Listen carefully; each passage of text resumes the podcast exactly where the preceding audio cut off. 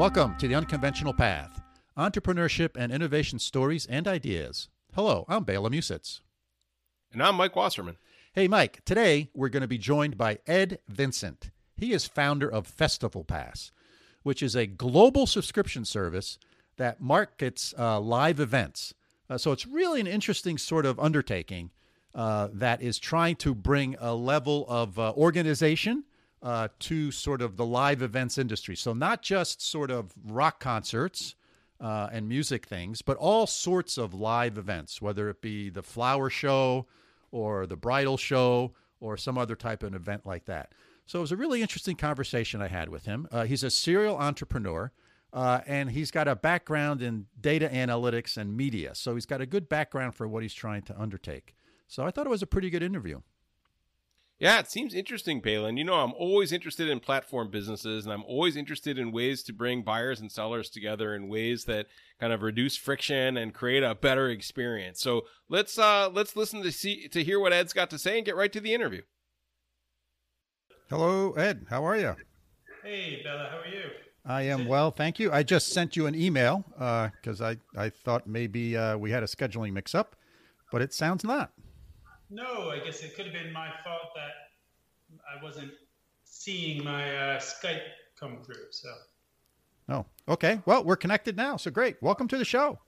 Awesome. Let me try and get my video so at least you can see uh, me and say hello. Perfect. Very good. Uh, so, uh, if let me ask you a question uh, to kick this off with. If you're at a social event and it's not a work related social event. And you get introduced to somebody and after the introduction they say oh very nice to meet you ed. What do you do? How do you answer that question?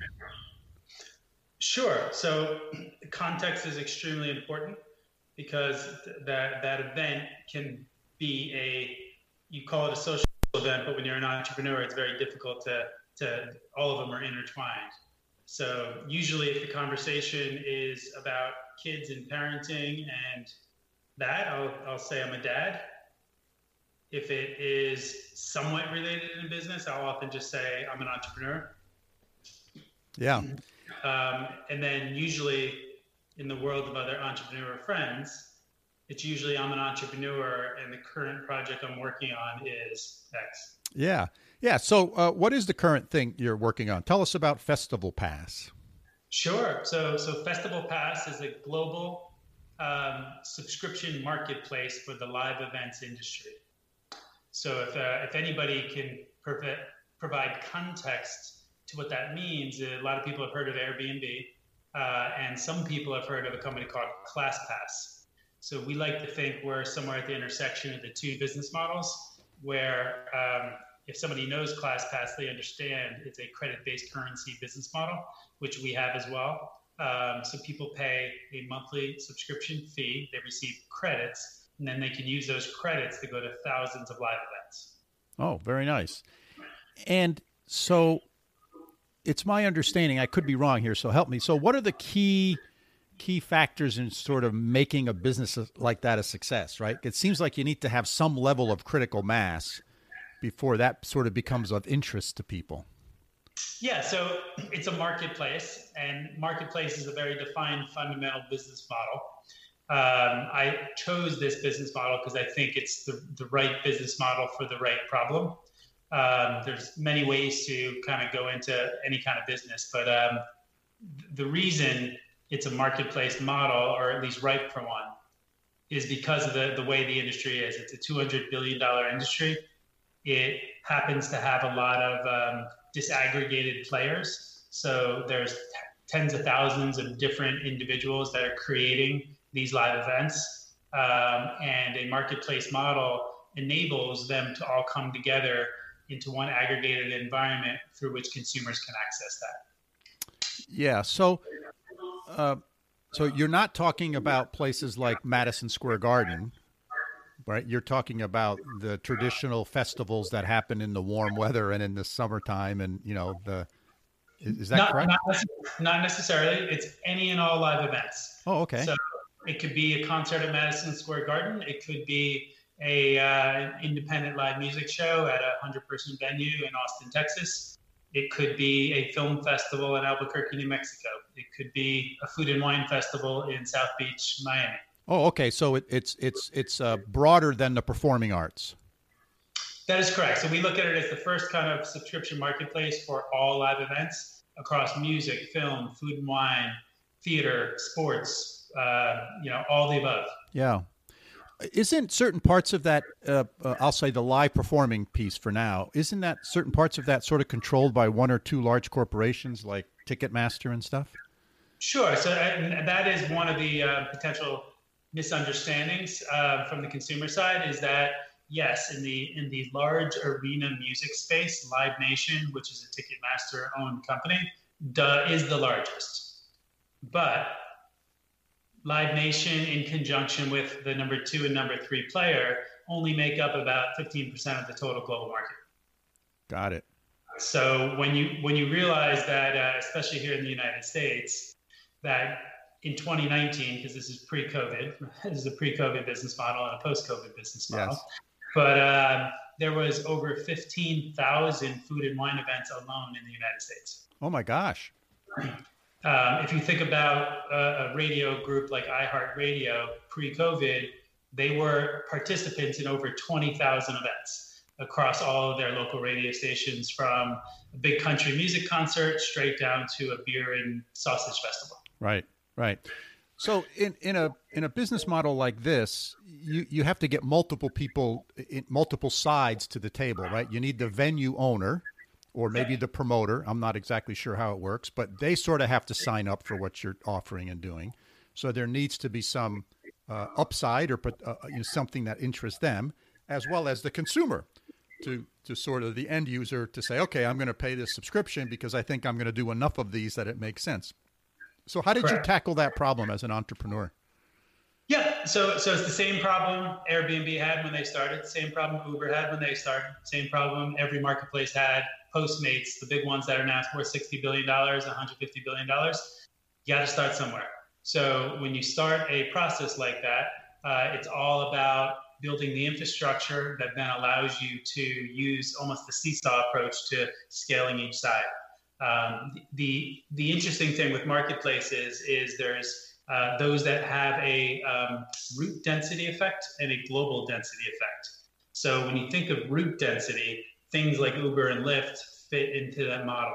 So in one city, as long as you have enough drivers and enough riders in one city, you could fulfill that model, and then you expand it regionally, um, place by place. That's that's that's more of the model we're in. On the flip side, you have something like Airbnb, which is really a global density concept, so that every new piece of real estate that ends up on the platform makes the platform more exciting for those that want to travel to it. Yeah, yeah. And so, what's in it for the for the promoter or the venue owner? Help me understand that side of the equation. Sure. So, um, many, many, things. So, uh, what most people don't realize is course, everybody hears about the big concert that sold out or the large festival like Coachella that always sells out. But there's tens of thousands of other ones that um, have plenty of tickets left over um, at the end of the day. So even in the live event space, it's typical that six, uh, 65 to 70 percent is u- utilization rate on the on the tickets, meaning you have 30 plus percent that go unsold. So in that environment, there's plenty of room for uh, having additional marketing channels like access to our members, which uh, they're willing to pay some kind of performance based revenue share on. So rather than a small event or even a medium or large event, to go spend hundreds of thousands of dollars in paid media to drive people to buy a ticket at full price, it's often uh, more cost effective for them to give us some kind of revenue share a la a form of a discount that we pass on to our subscribers as well as use for our own operating budget than it is for them to take that paid media risk. Yeah, yeah. So there must be a sort of a sweet spot for something like this. Uh, you know, sort of, can you can you describe that? What the sweet spot is? Um, well, we'll see. the uh, as we grow on a market by market basis, that all is relevant to the audience and the propensity of certain people in certain markets. Um, you know, I was in New York City for 23 years, now in uh, Austin, Texas, uh, as of the last few months, and different audiences, right? So, you know, here in Austin, uh, there's tens of thousands of people that love going nightly to a live music show. Um, that might be a thousand person show or an outdoor place that they can see 500 people to see a really cool band.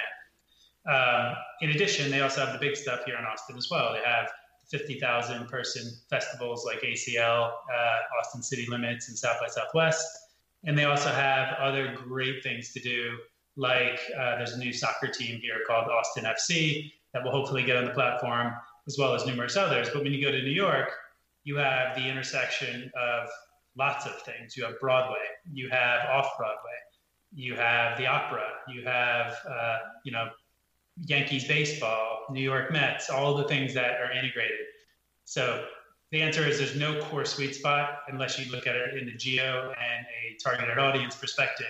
And that's the beauty of our model, right? Is we we have the breadth of all things, um, but with the highly uh, targeted marketability to personalize the experience for everyone. Yeah, yeah. And uh, so, what's sort of the uh, onboarding process? If let's say I own a venue, and I I'd like to use this service to sell, as you said, you know, boost my revenues because I have a lot of empty seats at every show. Uh, so, what's sort of the onboarding process? What are the things that I have to do in order to become part of this? Sure. So, like in any business, really, there's a there's a long tail and and kind of a direct sale to those that have uh, more technology integration or a larger piece. So a lot of our initial inventory comes from partners. So we have partners that are ticket aggregators. We have partners that are primary ticketing companies. Um, we have venues that own, you know, hundreds of venues all under one kind of corporation. So when, when you look at it there, the best thing for us to do is do a direct API integration right out of their database to populate ours. Uh, it's the most efficient, the most uh, real time, um, so that's kind of the, the targeted best approach. And then, of course, there's the, the uh, one offs or people that run one event, five events, uh, and they can log on directly to the platform, um, sign up as a partner, uh, and then upload their own content right into the platform, just like you would if you were an Airbnb host with one place. Yeah, yeah, very nice. So this certainly strikes me as a, a, business that was drastically impacted by COVID uh, because fundamentally a lot of these venues have closed since March and they're still closed in a lot of places. So how how have you guys sort of reacted to that? What has that challenges has that brought for you guys, Ed? Sure. So we've taken a, uh, very um, patient approach. Um, so we really uh, launched a business right early, a few months before COVID. Um, so instead of doing massive pivots that a lot of people in our business have, we chose to hold true to our vision um, and also be aware of all the things that happen along the way that might benefit our business on the other side. So, I'll give you an example: is um, we've, we've been building a lot of infrastructure. I have a pretty deep data background. Um, so a lot of our infrastructure enables us to provide insight uh, and a big data graph of about 300 million US consumers that we can utilize in learning more and more about our members and the people that come to our website um, to, to really help in the personalization process. So everything we're doing is to ensure we have infrastructure. So on the other side, when we scale, um, we can scale uh, efficiently and seamlessly. Yeah. And how, how big is the organization uh, today? Uh, it all depends in terms of what measurement. uh, people, let's say people, you know, amount of people working on it. Yeah.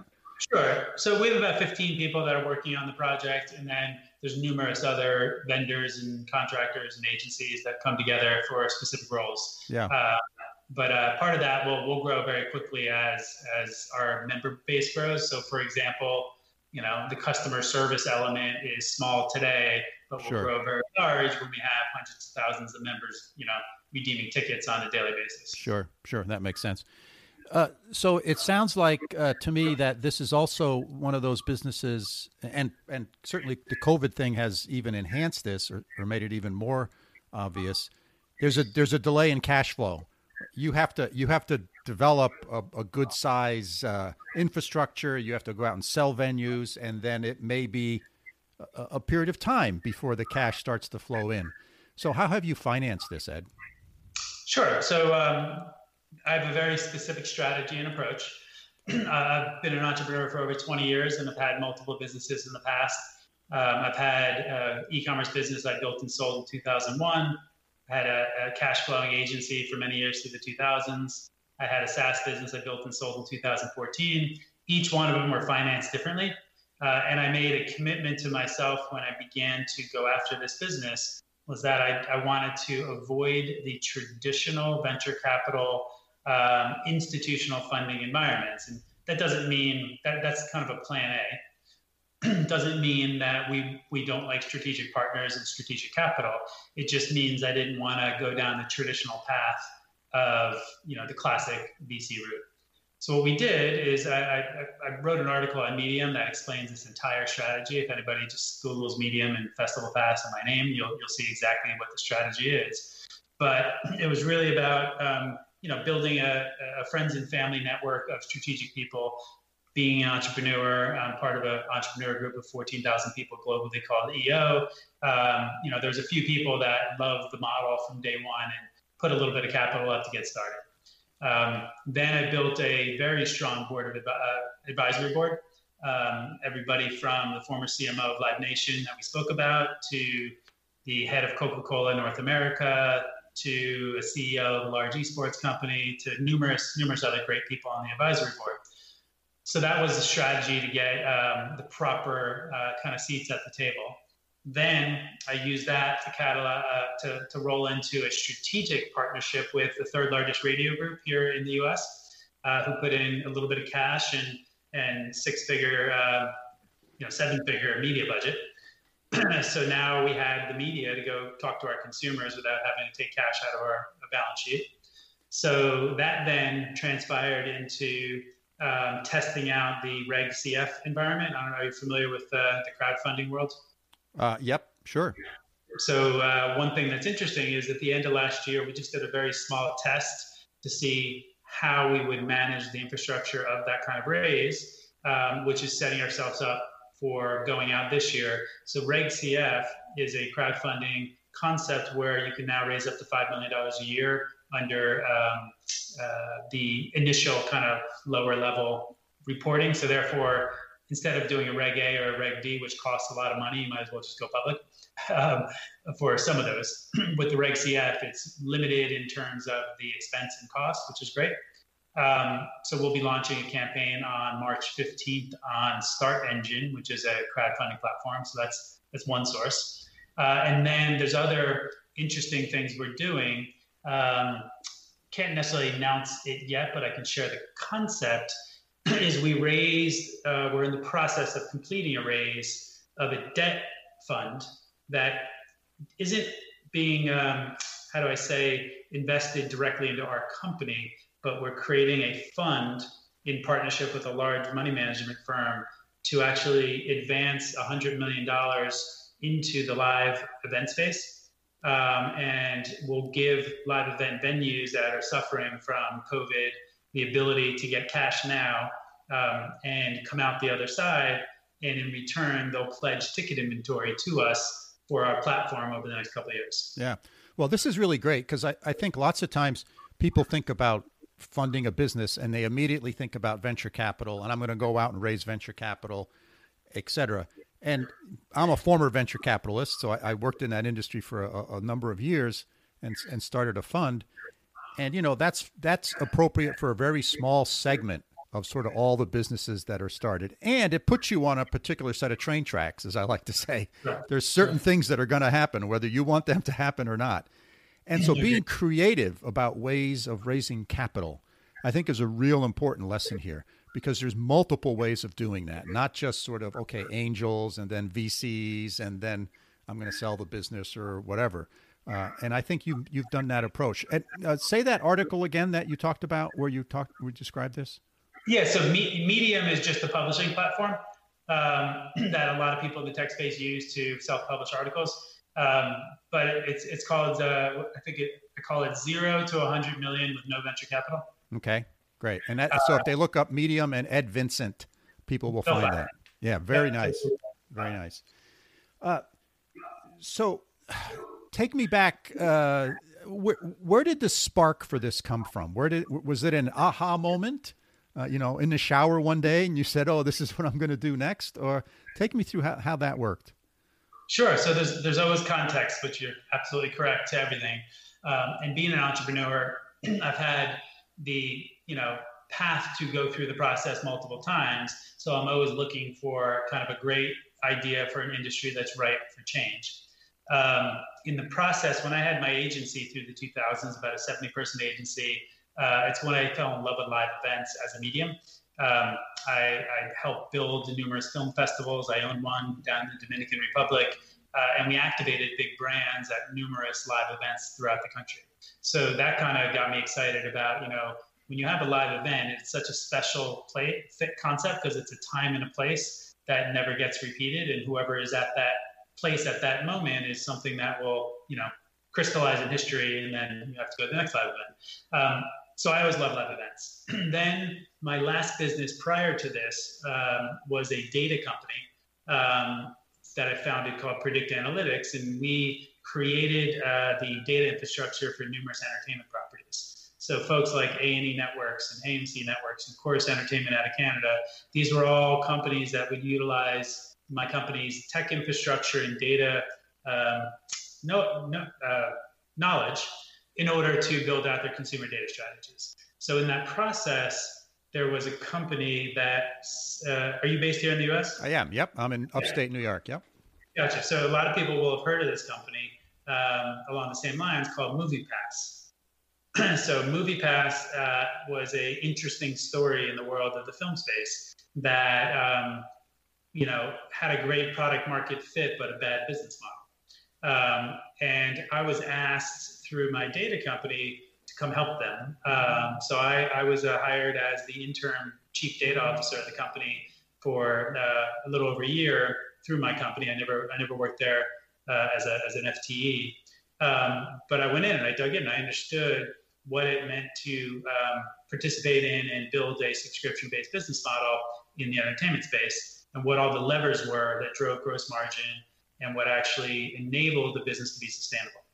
Um, so in, the, in the, my time there, I started thinking about, well, hey, I don't necessarily buy into the core business model that was happening at the moment, but then I saw other models like ClassPass, which is a good example, um, that actually had all the same problems MoviePass did up until about four or five years ago, and they moved over to a credit-based currency business model. And in so doing, it enabled every transaction that a subscriber redeemed to be a positive gross margin transaction. And it then enabled them to have um, proper unit uh, metrics, which then allowed them to use any funding they got to scale the company, but not lose money on every subscriber. Got it. So I decided that, hey, I like that model. And the live events industry is a $200 billion industry that is um, you know, led by some of the large folks that you mentioned. And the ticketing world hasn't been, um, how do I say, innovated upon in a very long time. So I knew this was a ripe place for a marketplace model. And that's what we're after. We're after taking this to a global level. And we're super excited that on the other side of COVID, uh, we say it's going to be like the roaring 20s again. Yeah. Now, I think you said in, in, in there that you, you have a credit model. I'm not sure exactly what that means. Yeah, so I, I always use the analogy, and uh, I'm not sure all your listeners are old enough to remember, but the old days of the arcade, when you go to the arcade and you give $20 to the machine, you get a bunch of tokens. And then you're able to use those tokens however you please. So a pinball machine might be one token, but a really cool driving game might be four tokens. So our model is somebody comes in and they pay anywhere from nine to ninety-nine dollars a month, and for nine dollars you get six credits, and for ninety-nine dollars you get hundred credits. You now can use those credits anywhere you want to go. So you know a, a small beer beer and wine festival, you know, in a local community it might be ten credits, or going to a large concert in a big arena it might be 86 credits. Um, but the consumer will never pay a ticketing fee, uh, which is something that consumers don't like to do. And they will also never pay more uh, on our platform than they would anywhere else. Yeah. And and how do I how do you manage the sort of uh, availability? Let let's say I have the uh, the proper number of credits to go to a particular concert. How do I get a ticket for that concert? How does that part of it work? Yeah, this goes back to the initial question about getting inventory. Is, Yeah. um, we're building all the API-driven integrations so that um, our partners that we work with uh, that are on the platform provide us inventory, right? So if it's an API-driven integration, we know in real time what's available, right? So as long as at the moment, just like any ticketing company, at the moment something is available and they redeem the credits, we grab that ticket. Um, we take the SKU that comes through uh, the API data and we generate a barcode in the Festival Pass app. And then they use their Festival Pass app to attend the event. Right, right, got it. And this this credit business model also helps your cash flow. I can imagine. We'll see. It, it's it's meant to, yes. Um, so the, the concept really is is that those who then buy credits, one, the reoccurring revenue is predictable, right? The Yeah. beauty of a subscription business is predictable revenue.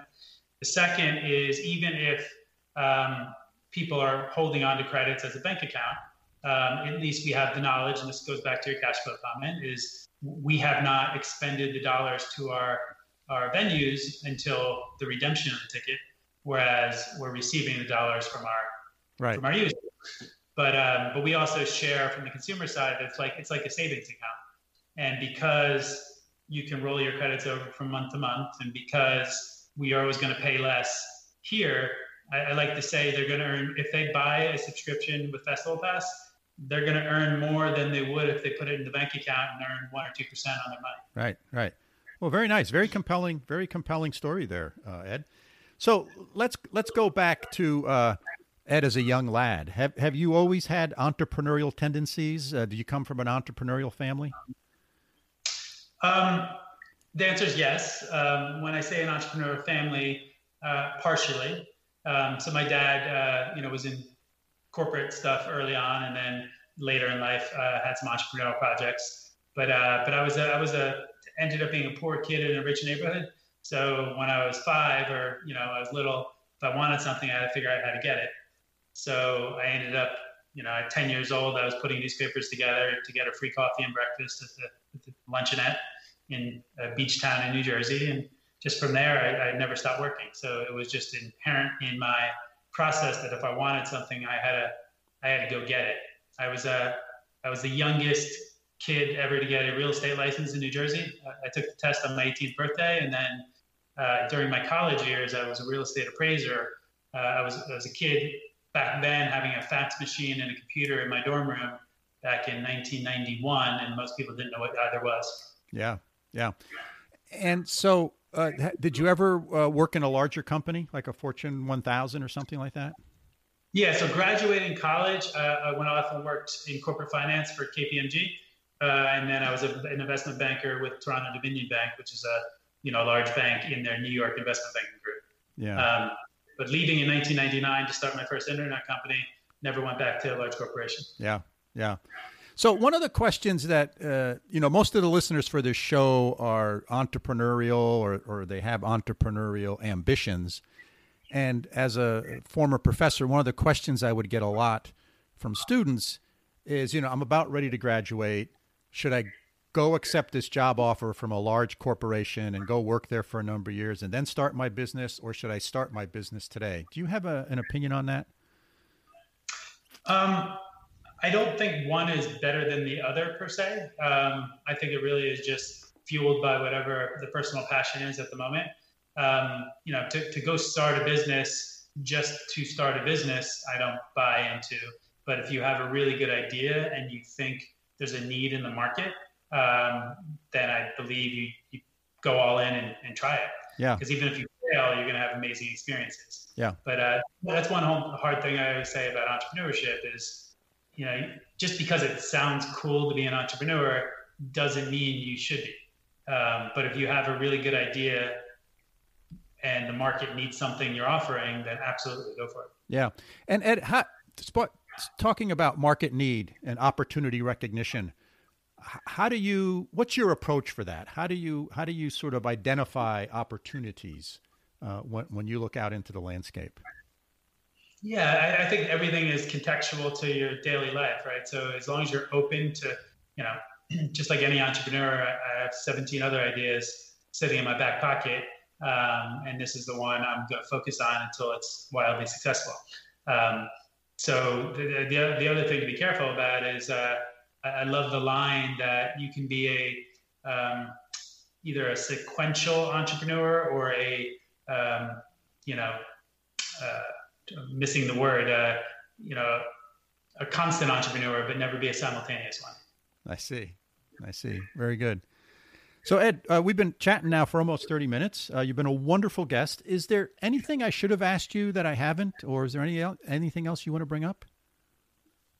Um, not necessarily. I mean, uh, and knowing the the title of your your podcast being unconventional path, right? Yes. Uh, you know, and I think uh, when I think of the life I've led, it has been very unconventional.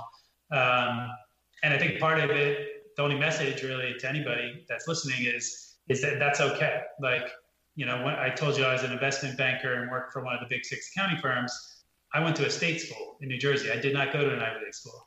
Um, and so initially, I used to think those were in the ivory tower and investment banking must have been smarter than everybody else.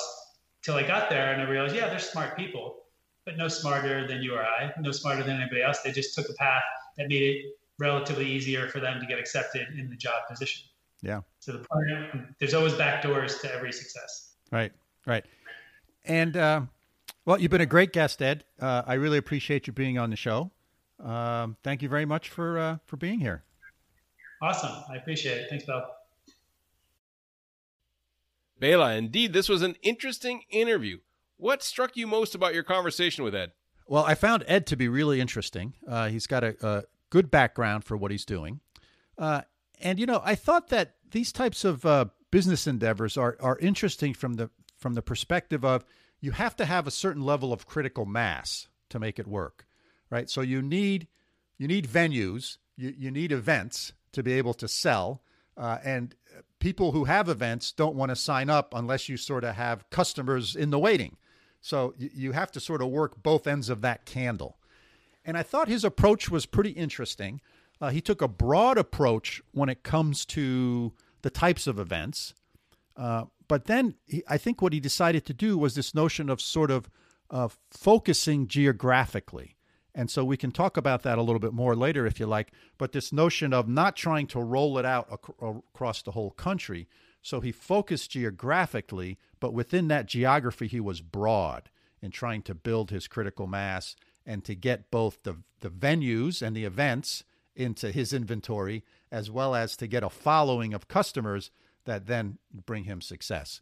So I thought that was one interesting point. The other interesting point was how he how he talked about COVID you know, he said that unlike a lot of other companies who've done a big pivot, COVID has basically allowed them to sort of uh, build out their infrastructure, build out their inventory and their relationships, and it's sort of given them time uh, not to have to rush out and introduce the product in a broad way. But this notion of you know let's let's build our infrastructure, let's make sure it's robust, let's do more testing, uh, let's try to sell it more uh, to the events side of the house and and get those people back up and running. So those were the two things I thought were interesting. How about you, Mike?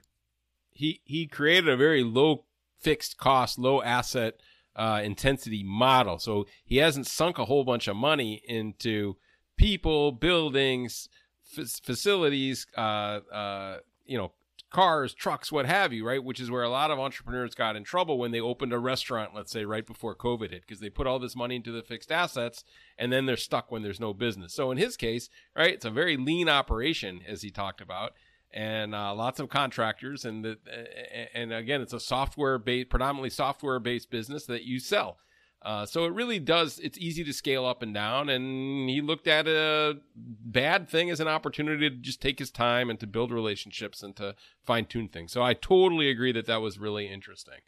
Um, and and maybe this is for the better in his case because platforms and marketplace business models are a huge challenge. And although we've all seen the success of eBay and Airbnb and things like that, the road is littered with failed startups in this space and i know you've probably backed a few of these in your in your day um, and i've certainly worked with some students and entrepreneurs in building these models and um, and they are. They're just a big challenge. Um, Ed's choice is interesting, right? And as you said, you know, this is a this is a, a an industry that's big and broad with lots of components, but it's a, a disaggregated model where there seems to be unequal power, right? Where the people that hold the seats have all the power because these seats go away, right? It's like an airline seat. Once that flight takes off, you can't sell that again. Um, and what happens is, is even though there's just a few big companies, a lot of times that control the some of these events, um, that this this idea that these can these are spoilable or fungible, we call them, right? That that these these these these events have a expiration date. Customers actually have a lot more power than they think, and that's what um, that Ed is betting on, right? That he can sell some of this inventory at a lower price to customers who can get access to things that maybe they thought, oh, it's too late or I can't access this. Now, whether or not people like to sell something at a discount is another big question about this business model. But I think he exposed a, a, a part of this marketplace that's there, kind of an underbelly, right? Where both buyers and sellers are underserved. There's no way for the sellers, the event uh, holders, the event organizers, to get rid of this unsold inventory easily. And there's no way uh, for the customers, the people who want to go to these events, to see them. Uh, there's no broad place. You know, we, we he talked about um, about Live Nation, which owns Ticketmaster, and sure, that's that's the the big player in the market. And there's some other big ones, but there's lots of these small events where they're just not accessible. Right? People don't know about them. So I think this has some interesting this interesting opportunity here to create a platform that works. Yeah.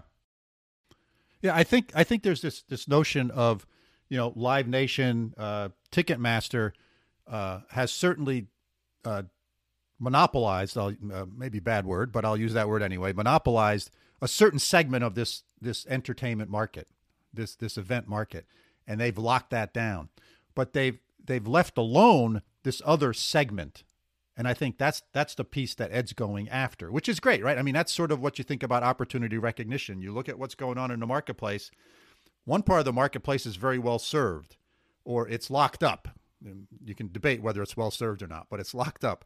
Um, but there's other other parts that are not, and it, it's sort of like you know the major airlines fly into the hubs, but they rely on the smaller regional airlines to sort of service other segments of the market. And those small regional airlines, and by the way, in my early days, I used to work for one. Uh, way back in my youth, I used to work for a little company called Command Airways, uh, which had 15 passenger airplanes. And, uh, you know, we used to fly from New York City to Poughkeepsie and Poughkeepsie to Boston uh, and a few other places. And, and we were basically, you know, getting people to the larger airports because it was a segment that the major players ignored. So I think Ed's going after a segment that the major players ignore. And these smaller venues, these smaller events, I think always have extra capacity. It's very rarely that they're all sold out. So because they they they can't advertise, it's hard for them to advertise. It costs a heck of a lot of money. It, there's just it's not a lucrative uh, high end type of business. A newspaper's not going to cover that event, right? If the Rolling Stones are coming to town, the newspaper's going to cover it. it. You know, a lot of places are going to know about that sort of automatically. But if, if some other smaller band has come in, it's a much harder thing to do. So I think that's the part that Ed's going after. So I like that notion of sort of going after un, underserved, unserved markets and recognizing that opportunity. Uh, at the same time, as you mentioned, it's a heavy lift, as, as I like to say. Right? There's there's a lot of stuff has to come together and happen for this to be a success. A lot of stars have to align because you have multiple sets of customers. You have the venue owners, you have the ticket purchasers, uh, and and you got to position all this properly to both folks, and and you have to sell both ends of that candle in order to make it work.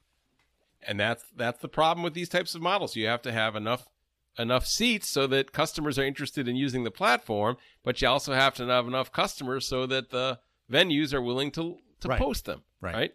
Right. And and when you launch it, it's important because if I try this as a as a customer, and I try to get a ticket to two or three events and I can't get them, that's it. I'm done. I'm not trying it anymore. Yep. Right. So you, yep. You you only have a, a, a one chance to make a good first impression. That's right. right. Right. You only got a couple shots at this with, with any individual. So you sort of have to have that inventory there. And that's always a challenge, right? But this is where his kind of geographic region by region, right? And by invitation in the beginning, I'm sure, and things like this. So, you know, there's some ways to do it. And he seems like a very smart person with lots of experience in this space. And, you know, we've often said having that experience in the industry that you're working in can be a real benefit. And, you know, although, you know, we've had some guests and it's like, yeah, I just kind of got into this, right? But this is a case where that deep knowledge is, is, is really helpful, I think, to him, and will make it more likely that he can be he can be successful. Yeah, I the agree. other side of this, though, Bela, is that you know, okay, maybe part of the exit strategy is a Ticketmaster, Live Nation, kind of one of these things buys him if he's successful. But I'm not so sure this is hard to imitate, right? I'm not so sure that one of these other competitors could could get into the same space because he's using these APIs, right? So he's using these hooks that he can program in. It's a great low cost model, but it's really easy to imitate. There's nothing I don't think that's unique there. He's just hoping that once he locks in enough cu- customers on both sides that they won't want to change. And as we know, both sides can be incentivized if the price is right. Yeah, yeah.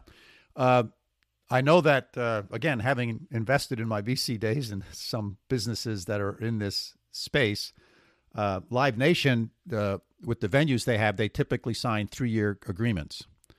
Um, so they lock them up for a certain period of time. And so I don't know. Ed and I didn't talk about that. I don't know if he's going to have some tor- type of an agreement, but switching cost here is is pretty low. And I think Mm-hmm. Ed's Ed's sort of challenge here is to make the switching cost high.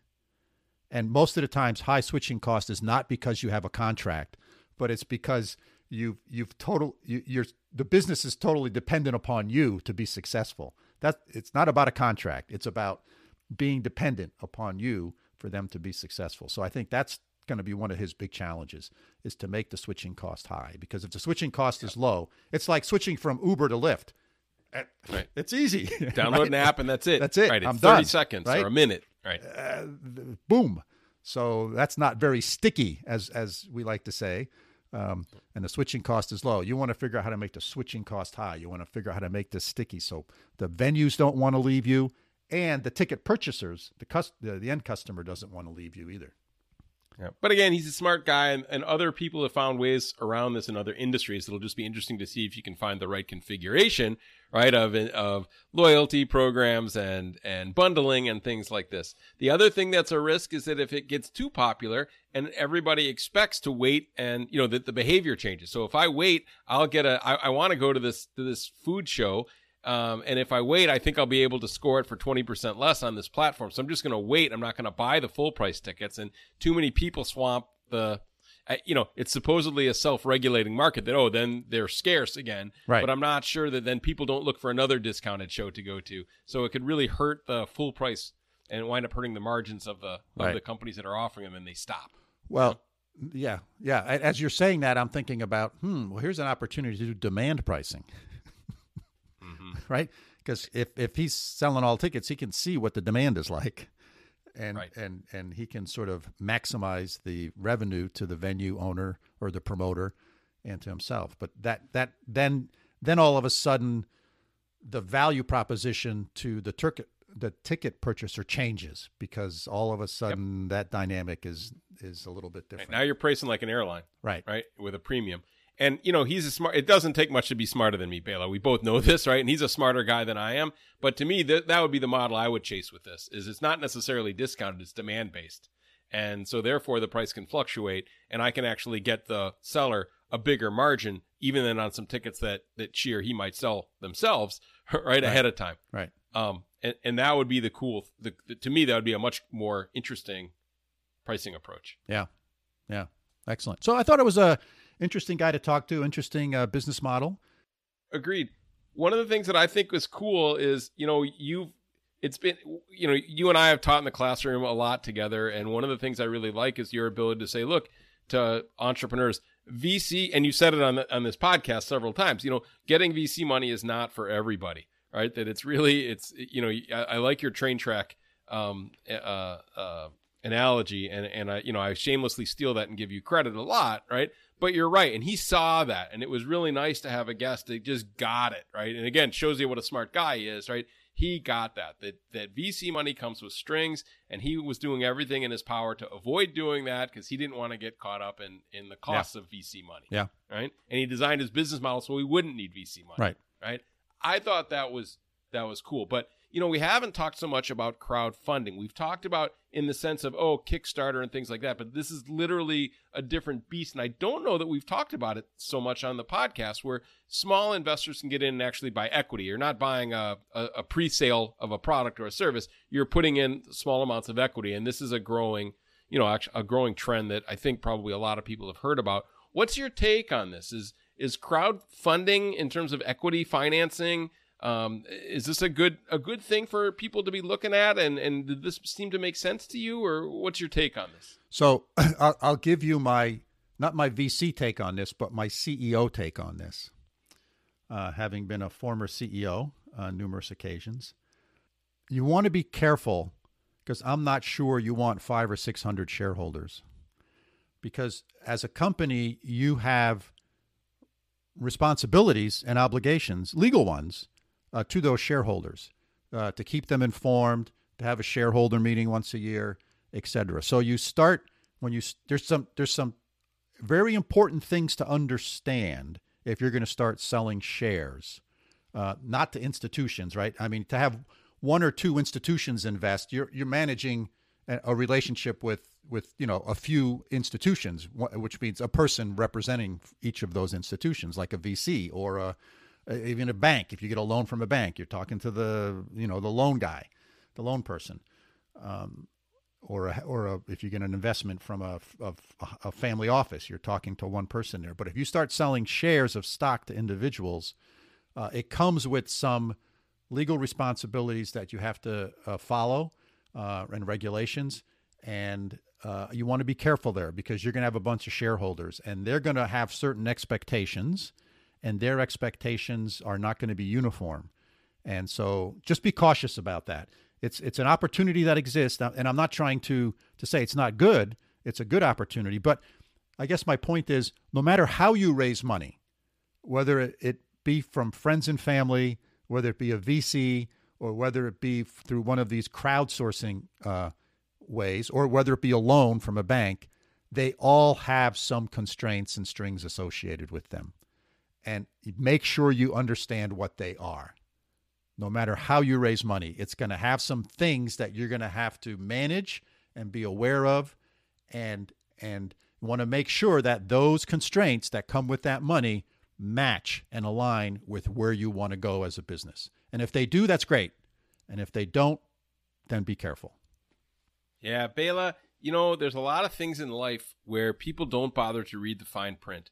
And there's a lot of times in life that you get away with that, and that's no problem. But one of the areas that I've learned the hard way, and I think you've seen this the hard way too, is that when it comes to financing, the fine print matters. It's really important. And it's really important that before you choose a financing method that you have a good lawyer and a good accountant look over this and help you understand the the risks involved and the obligations that you have because people really do get burned um, entrepreneurship can be a great thing, but there's always stories of people that get hurt by it, right? That, that things fail and it kind of causes problems and people are scared. But if you know, if you read that fine print on your financing, you're going to save yourselves a lot of problems and you're going to really be able to avoid actually a lot of the negatives that sometimes people associate with entrepreneurship because you're going to only get into these financing agreements with your eyes open um, and getting yourself in things into things that um, you, you, know aren't going to cause a problem from you downstream, whether you're successful or not. Yep. Yeah. Absolutely. Absolutely, Mike. Very good.